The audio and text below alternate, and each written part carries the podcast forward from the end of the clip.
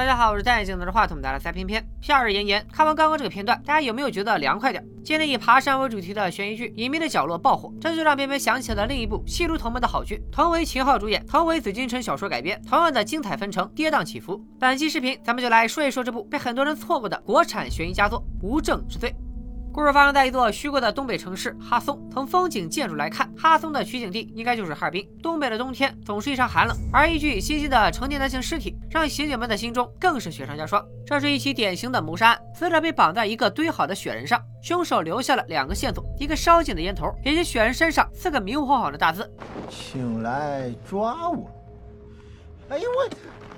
这么嚣张的凶手还真没见过。刑警队的林队给观众们开始科普起来。这是一起连环杀人案，凶手连续四年都在冬天作案，因为凶手每次都在谋杀地点堆一个雪人，所以他的代号就是雪人。刚刚发现的男尸就是雪人手中的第四个受害者。本次的死者是一名货运站老板，人到中年，身形瘦小。他昨晚十点半左右离开货运站，正好被雪人用跳绳勒死。现场除了烟头和留言之外，跳绳手柄处还留有一枚指纹。目前四起命案有两个共同点：一是指纹一致，不过警方的资料库中并没有相关的指纹信息；二是几名被害者都有前科。货运站老板更是有黑道背景，所以不排除凶手有法外制裁的可能性。也就是说，把雪人放在古代，这位仁兄可能是个大侠；可现代社会还是得讲法律。林队决定从货运站老板周边的人下手，看看有没有蛛丝马迹可寻。于是他们兵分两路，一队来找老板的老婆，一队去见老板的外遇阿珍。老板娘是个狠角色，对于老公的死，她面不改色，第一反应就是要手撕小三儿。而阿珍却和一般的小三不同，她并不想当小三，并且一直想和老板分手。阿珍有一段难以启齿的遭遇，她无父无母，从小和哥哥相依为命。四年前，哥哥遭遇事故需要截肢，只有老板愿意出手术费，所以阿珍才跟了老板。阿珍的本职工作是护士，可自从当了小三，老板不仅不让阿珍工作，还在她家里安了监控，监视阿珍的行踪。不过事到如今，老板变态的行为反而给阿珍提供了不在场证明，也是令人唏嘘。老板娘和阿珍的嫌疑都不大，林队只能召集手下回警局开会。看着为数不多的证据，手下老宋发现了一样神奇的东西——嘎拉哈。嘎拉哈源自满语，多是猪、牛、羊的膝盖骨，也曾是东北小孩之间的热门玩具。出现在证物里的嘎拉哈是凶手给雪人安的眼睛，连续四年每年都用。而雪人为啥会有这种老式玩具？警方到现在还是毫无头绪。接着众人说到案发现场，已知雪人是个左撇子，凶器是五年前就已经停产的跳绳，而请来抓我四个大字则印在最普通的 A4 纸上。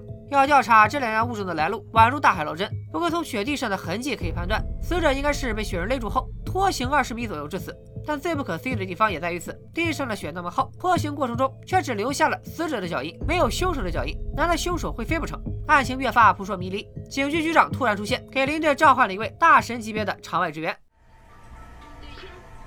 不要打什么对儿啊？这独具一格的出场方式，除了浩哥还能有谁？在这部剧中，浩哥不再是秃顶的数学老师，而成了头发茂密、脾气十足的社区片警。因为疯狗一样的扮风格，浩哥黑白两道通吃。至于他这么牛叉，为啥混成了片警？咱们之后再解释。浩哥受局长邀请回警队帮忙，林队本不想接纳这个空降兵，可浩哥的名气不是吹出来的，他直接模拟了凶手的作案流程，在同样是突然将受害者拖走的情况下，刑警小李奋力挣扎，脚印凌乱，而死者挣扎的痕迹却非常清晰，有迹可循。由此，浩哥推测。雪人是先将老板弄晕，换上对方的鞋子，再把老板拖到雪人旁边，将其勒死。现场消失的也不是雪人的脚印，而是死者的脚印。这时候，老板死亡早已超过三十六个小时，法医的尸检报告也出来了，尸体的后颈处果然有电击伤痕。浩哥的推理完全正确，这时他再提要求，林队当然全部配合。第一个要求还比较正常，让人拍下所有现场细节。第二个就有点超乎常理了，那雪人，把他搬到咱们警队院里去。啊？啥？你你说啥？没听懂啊！我说搬，搬走，波安搬。自从把雪人搬回来，浩哥就天天和雪人唠嗑，还真唠出了一个新发现。浩哥一步步给林队推演，按凶手一年杀一个的频率来看，一号受害者身高幺八八，体重快要两百斤；二号受害者和一号身形差不多；三号受害者是个年轻的体育老师，也被凶手轻松搞定。看得出来，这个叫雪人的凶手肯定身强力壮。直到今天的货运站老板雪人才有些不一样。老板又瘦又小，雪人却用到了电击器，这种一不小心就会被发现的手段。而浩哥重看现场照片，找到了汗水滴到雪上的痕迹，汗水分布非常密集，可见雪人是以背靠背的姿势背着尸体，才导致额头的汗水滴在地上。这样的照片一共有三张，三处密集点之间的距离大概是六米左右，这说明了凶手在背着孙红运倒退的过程中，二十米的距离之内，他停下了三次休息。看来凶手的体力大不如前。林队听从浩哥的建议，马上安排手下老宋和小李重新审查货运站老板身边的可疑对象，专挑身患重疾和受过伤的人入手。这其中真的会出现凶手雪人吗？让我们拭目以待。货运站老板虽然死了，可他的身后事却不让人省心。第一件事就是关于他的两个女人。老板娘狮子大开口，她找了一个姓金的黑心律师，想从小三阿珍这里敲诈五百万。阿珍已经将老板给她的财产全数归还，老板娘还这么过分，她肯定不会答应。可老板娘也是混黑道的，阿珍刚从律所出来，就被一群流氓团团围住。要不是律所的实习生阿强拔刀相助，阿珍今天怕是要遭殃。阿珍、阿强是高中同学，十年前两人还有过一段青涩的感情。阿强刚刚就认出了阿珍，他有心帮忙，可自己也是新晋社畜一枚，能力、人脉都有限。阿强只能求助他唯一认识的小流氓黄毛。黄毛这个人贪财好色，啥也不是。他见阿珍长得漂亮，就让阿珍先准备十万块，他需要拿钱去摆平老板娘。阿强本能的觉得黄毛不靠谱，保险起见，他决定替阿珍去交钱。大家还记得吗？阿强的领导金律师是跟老板娘一伙的，金律师让阿强去恐吓阿珍，阿强只能委婉的拒绝。我只是觉得。咱们学法律的人，首先应该先讲法。讲你妈！你他妈还教育真误来了！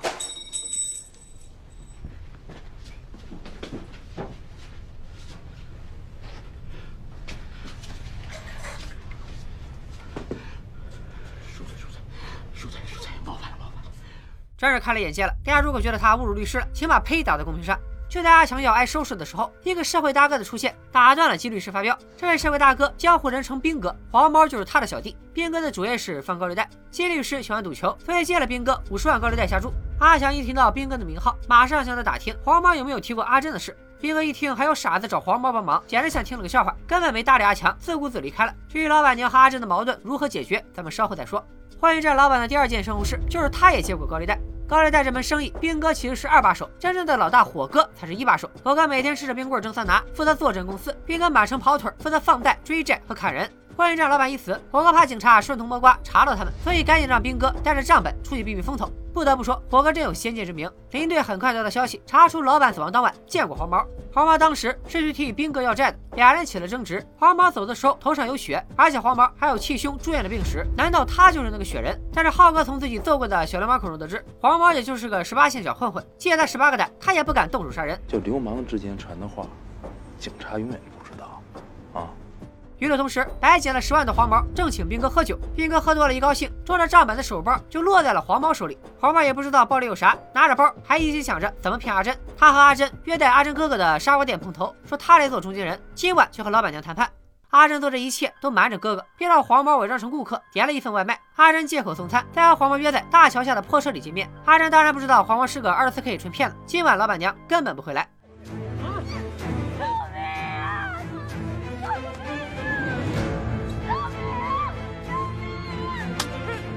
就在黄毛非礼阿珍的时候，阿强正给金律师当免费代驾。当他看到金律师和老板娘搂搂抱抱，这才明白金律师为啥要坑阿珍。阿强放心不下阿珍，半路看了一眼手机，发现阿珍通知他今晚要和老板娘谈判，还谈哪门的判？老板娘就在自己车后座上呢。这下阿强确认了黄毛图谋不轨，当即扔下领导赶去救阿珍。而阿珍也在万分焦急之下，拿出了事先准备好的水果刀。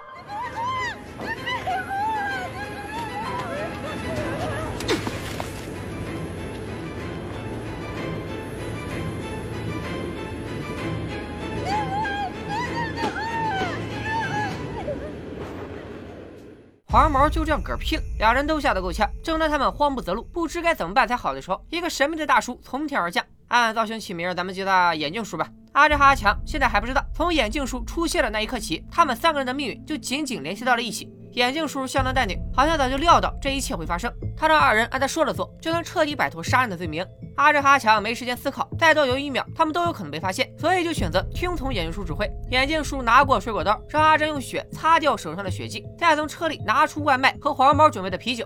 而就在阿珍给眼镜叔拿东西的时候，阿强在车里发现了兵哥的手包，他偷偷把手包藏在了怀里，并没有告知阿珍和眼镜叔。这个插曲大家一定要记住，后续剧情中这个手包绝对会引来一场风波。接着，眼镜叔边记录现场的情况，并让阿珍把外卖放在黄毛尸体旁，而阿强得用冰块砸伤阿珍的腿，再背着阿珍经过道路监控，去附近的小区药房买药，这样才能给路人留下印象，制造不在场证明。而眼镜叔留下负责善后。现在不到十一点，等到凌晨两点的时候，三人再到眼镜叔指定的路口集合，一起去眼镜叔家上一堂完整的脱罪课。此时，浩哥还在警局加班调查黄毛，他揍过的那个流氓的小弟来报信，说老板死的那天，黄毛见过雪人。这可是重大突破。可警方倾巢出动，却只换来黄毛面目全非的尸体。同样面目全非的还有案发现场，眼镜叔是怎么做到的呢？原来他在大桥附近撒满百元大钞，每张都折成爱你的形状，引着吃瓜群众一路捡一路踩。等人们发现黄毛的尸体，案发现场也被破坏的差不多了。另外，据警察初步估计，凶手为了掩盖犯罪现场，足足花了四万块。看到了吗，观众朋友们，投币是多么的重要啊！而警察不知道的是，这些折好的百元大钞都是出自阿强和阿珍之手。昨晚他们流水线工作的同时，把误杀黄毛的来龙去脉都告诉了眼镜叔。眼镜叔则教他们串口供。如果警察问起，就把原来的事发经过加以润色。阿珍可以说，昨晚黄毛叫了外卖，自己去送，结果差点被黄毛欺负，他在挣扎中摔了一跤，腿受了伤。阿强的人设是暗恋阿珍多年，担心阿珍送外卖是有危险，才跟着一起去。正好碰到黄毛非礼阿珍，黄毛看见阿强来了，也不敢再多纠缠，阿强就背着阿珍去药房买了药，再送她回家。至于后来黄毛见了谁，是怎么死的，就和他们无关了。警察再问什么，他们都要坚决否认。眼镜叔似乎对警方的办案手法非常了解，他告诉阿珍和阿强，警方破案无非靠三点：人证、物证、口供。目前人证只有眼镜叔，物证眼镜叔都处理了，最难的口供就需要阿珍和阿强把刚编的故事背下来，千万别表现多余的情绪。我可以告诉你们，明天开始，你们所说的每一句谎言都会变成事实。一切真会如眼镜叔所说吗？咱们这就转场来到警局。黄毛尸体上的伤口太多，法医无法判断哪处是致命伤。林队推测，昨晚雪人肯定得知了黄毛见过他的消息，所以才杀人灭口。可浩哥并不认同，雪人以往的作案手法都很干净利落，从没有毁尸灭迹的时候，所以他不认为黄毛的死是雪人干的。局长这次占林队同意把黄毛的死和雪人放在一起并案侦查。警方先从黄毛昨晚见过的人查起，老宋来询问兵哥，可兵哥压根就不知道黄毛死了，因为他昨晚刚和黄毛吃过饭，十一点半两人还通过电话。喂。黄毛，明天中午一起吃饭。就这破事儿啊？你给我打什么电话啊你啊！而且对兵哥来说，黄毛的死活不重要，火哥的账本最重要。兵哥敷衍完老宋，立刻安排小弟去找账本。小李来到黄毛叫外卖的砂锅店，没想到遇见了熟人。阿珍哥哥见警察找阿珍问话，也跟着紧张，赶紧表示他们昨晚是一起见的黄毛。但阿珍看上去欲言又止，她故意先省略了细节，告诉小李，因为哥哥腿不方便，所以她经常帮忙送外卖。昨晚她把外卖送到就回家了。这一波也是眼镜叔教的，没有女生愿意主动说出羞耻的回忆，只有警方想要拆穿她时，阿珍再说出眼镜叔编的故事，才能显出故事的真实。当然，按照阿珍的口供，警察很快会找到阿强。林队先查了路边的监控，显示当晚十点半左右，阿强背着阿珍离开。先不说黄毛身上有大量血迹，而两人身上都很干净，就看兵哥的通讯记录，也能确信黄毛十一点半还活着，并且胃里还有半盒没消化的蛋炒饭，肯定是二人离开后吃的。这更加证明了不是他俩杀的黄毛。对于这些证据，浩哥咋看呢？啊，浩哥没看，浩哥爹小心心，爹的眼睛疼。他在模拟凶手折纸的时间。如果是雪人一人杀的黄毛，他这四万多张人民币，天都亮了，不可能有时间再去现场撒钱。除非雪人是手工天才，或者平时就习惯用折好的钱。但这个推测一时半会儿得不到验证。浩哥和林队先来砂锅店见阿珍，毕竟老板和黄毛的死都和他有关，得好好和这个姑娘谈谈。浩哥从闲聊开始，他问起阿珍的哥哥，得知哥哥只有一条腿时，浩哥就有些怀疑。他接着问阿珍被非礼的细节，阿珍说的格外仔细，从外卖是蛋炒饭说到黄毛自备了啤酒。这一下就让浩哥抓到了突破口。你说他请你喝啤酒是吧？嗯。他们拿出多少瓶啤酒？其实浩哥走在案发现场时，就发现雪地里有一罐遗漏的啤酒，而通过阿珍的回答，就能判断他有没有撒谎。阿珍没想到还有这种问题，他照说记不清了，但他绝没碰过啤酒。阿珍想蒙混过关，可啤酒罐上确实留下了指纹，阿珍只能去警局做指纹比对。同时，阿强哥和警察编故事，也来警局录指纹。浩哥还想套阿强的话，可比对结果很快就出来了，指纹不是阿珍和阿强的，而是连环杀人犯雪人的。警局想留人留不住，沙锅店这几天却稀口不断。眼镜叔来给阿珍送水果刀，他居然如此细致，想到要把凶器归位，特意给阿珍送了把新刀。当眼镜叔离开沙锅店时，阿强刚巧经过，他一路尾随眼镜叔，想知道眼镜叔到底为啥帮他们。可眼镜叔不愿意说明，阿强只能把眼镜叔当成坏人。再看警局，一众刑警是一筹莫展，案子查来查去，又查回了。雪人身上，大家都走不出这个死胡同。这时候就得浩哥出手了。喂，小李，小李，听着呢，说吧。你是不是傻？老宋，你是不是？哎，我告诉你，你俩严肃点啊，开会呢。开会呢，领导说开会。哎，你们谁太直了？我这没没。你是不是傻啊？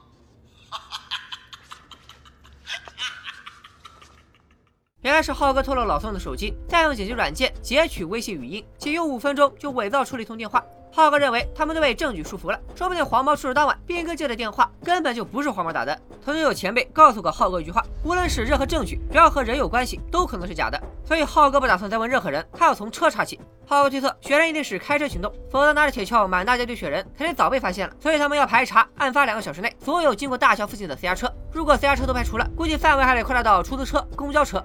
浩哥这几天天天加班查路况监控，可他人到中年，眼神儿不好，反正他的便宜儿子小浩有过目不忘的本事。小浩的身份很尴尬，他是浩哥现任妻子和前夫的孩子。现在妻子出国了，浩哥没法提离婚，还得帮忙带孩子，给小浩辅导功课。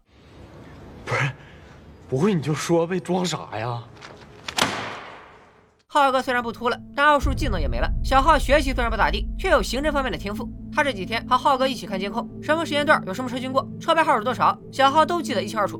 而在小浩记下的一堆车牌号里，浩哥发现了一个老熟人。老熟人在黄毛死亡的两个小时内就出现在大桥附近。这个老熟人正是眼镜叔。说到这里，肯定有很多人好奇，眼镜叔到底是干啥的？其实他曾是个法医，和浩哥还是老同事。也是眼镜叔告诉浩哥那句话：只要和人接触的证据都可能是假的。所以浩哥一看到眼镜叔的名字，立马就找他探讨案情。他特别想知道死人能不能吃饭。现场就是眼镜叔伪造的，他当然知道操作方法。可我没想到，眼镜叔居然真的把方法告诉浩哥了。其实要让死者吃饭很简单，只要抬起死者的下巴，再用长筷子慢慢把饭捅到死者胃里就行了。浩哥听的是又恶心又兴奋，可他刚要感谢眼镜叔，准备提一杯。哎哎哎，至于吗？就两杯酒，哎，你手怎么了？哎，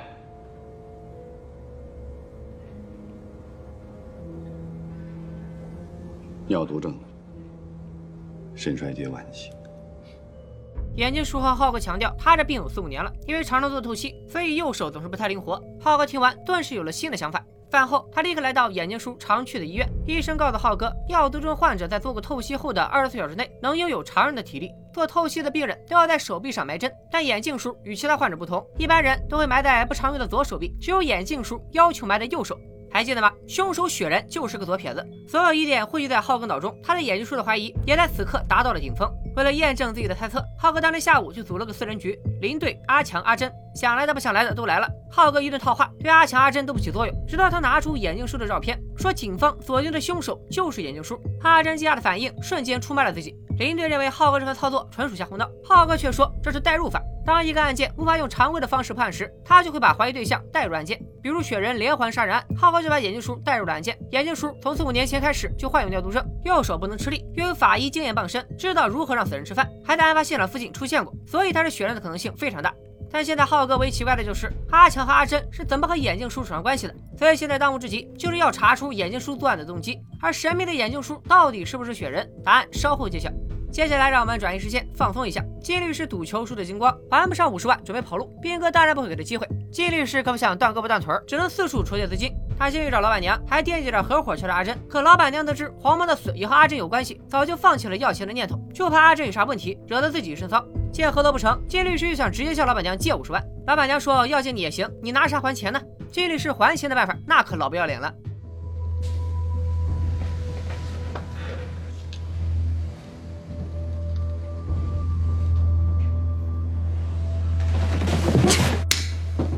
还你妈呀！其实金律师也不用这么着急，斌哥现在没工夫管他，找到火哥的账本才是头等大事。他刚刚已经查到黄毛生前最后见过的人就是阿珍。斌哥带人砸了砂锅店，又让阿珍交出了账本，否则就废了他哥一只手。阿珍情急之下马上报警，而斌哥从这个举动看出账本真的不在阿珍手里，偷了高利贷的账本还想报警，怕不是脑子瓦特了。斌哥刚走出砂锅店，又在围观群众里发现了阿强。想到之前去律所放贷，阿强曾和自己提过黄毛，斌哥就认定账本在阿强手上。斌哥猜的没错，大家都记得吧？黄毛死的那天晚上，阿强确实拿走了斌哥的手包，账本就在里头。见斌哥为了找账本如此大张旗鼓，阿强才想起来打开账本看看。不看不知道，这哪是账本，这简直就是火哥的金库啊！里面不仅有借款人立的字据，还有全部还款的银行卡以及密码。这既是一笔飞来横财，也是一个烫手的山芋。那阿强会把账本还给斌哥吗？你们你们找谁啊？哎哎哎！站着别动啊！干嘛呀？你们这你干嘛呀？就这样，阿强挨了一顿胖揍，硬挺着没有交出账本。而斌哥带着一大帮人在阿强住的员工宿舍翻箱倒柜，也没找到账本。你们猜，阿强把账本藏哪了？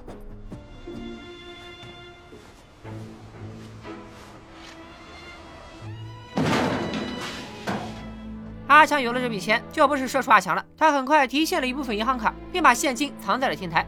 火哥收到银行的短信通知，当即大怒，要找兵哥兴师问罪。他给兵哥三天时间，找不回钱和账本，就要兵哥的小命。另一头，阿珍接连受到惊吓，只好独自来找眼镜叔求助。虽然浩哥曾在阿珍面前提过，眼镜叔就是那个连环杀人犯雪人，但阿珍也没别的办法。谁知道俩人刚聊到一半，眼镜叔就病发晕了过去。阿珍的第一反应就是去找药，结果药没找到，却在冰箱里发现了一摞 A4 纸。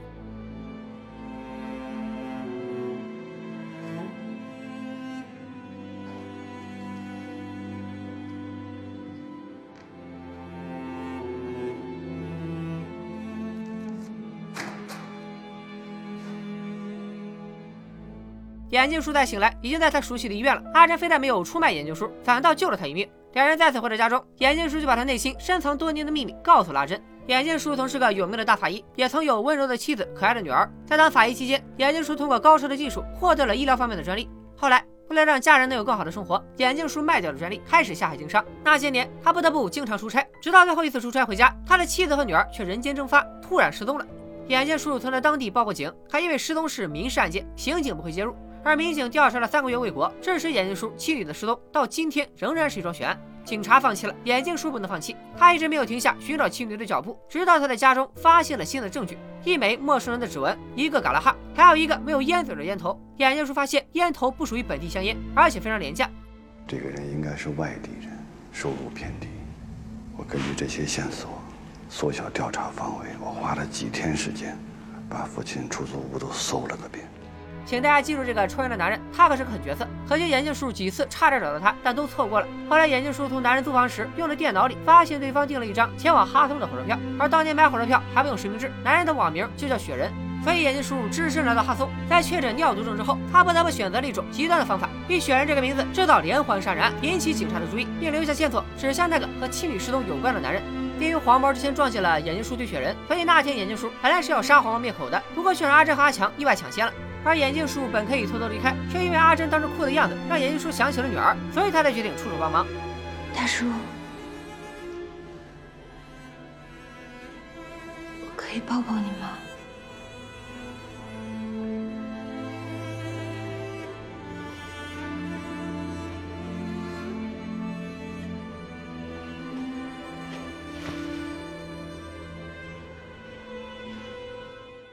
而此时，浩哥也查到了眼镜叔的经历，但眼镜叔并不害怕，因为警察手里的那几样证据都和自己无关。阿珍暂时放下心，和阿强约在律所附近见面。阿强从账本里找出阿珍给黄毛的银行卡，骗阿珍说斌哥找他俩的麻烦就是因为卡里的十万块钱。阿珍也不疑有他，还把眼镜叔的故事讲给阿强听。两人正要就眼镜叔的问题深入讨论，一个他们最不想见到的人出现了。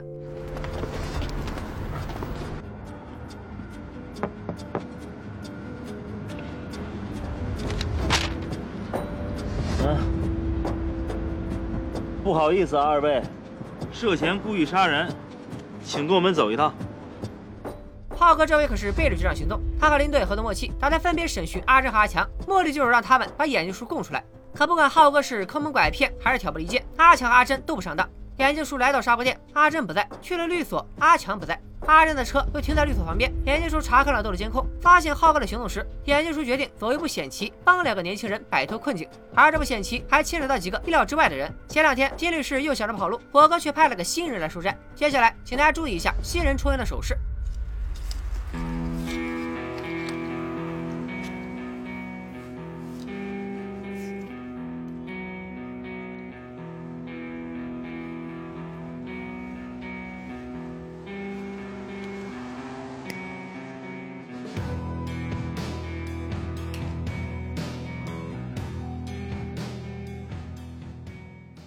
猜到他是谁的，请把我真棒打在公屏上。既然这老哥穿着动作这么销魂，就给他起名叫烟叔吧。烟叔属于人狠话不多型，还没得和律师多说两句，兵哥的小弟突然冒了出来。他不知道烟叔的底细，说啥也不让烟叔抢兵哥的买卖。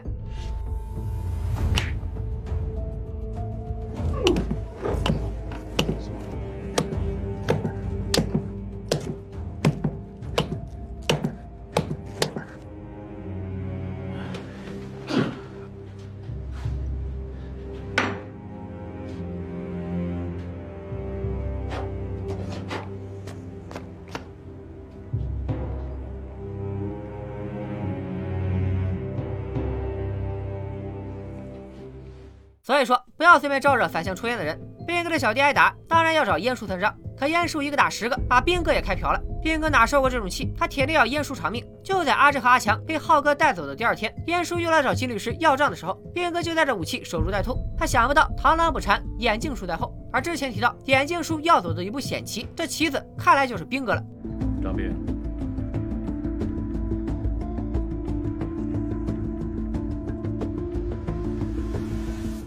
眼镜叔在大庭广众之下杀人，目的非常明确，他要吸引大众的注意，让舆论很快一边倒。网友们纷纷斥责警察抓到好人，让真凶逍遥法外，造成了一幕惨剧。浩哥苦于没有证据，只能在局长的要求下放阿珍和阿强离开。到此为止，无证之罪的前六集内容就全部说完了。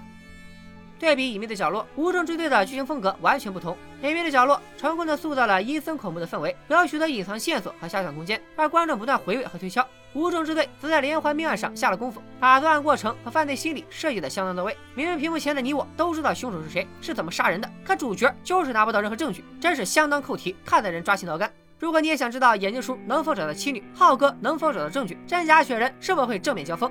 期待下期的小伙伴，本期视频点赞过十万，无证之罪后六集立马安排，拜了个拜。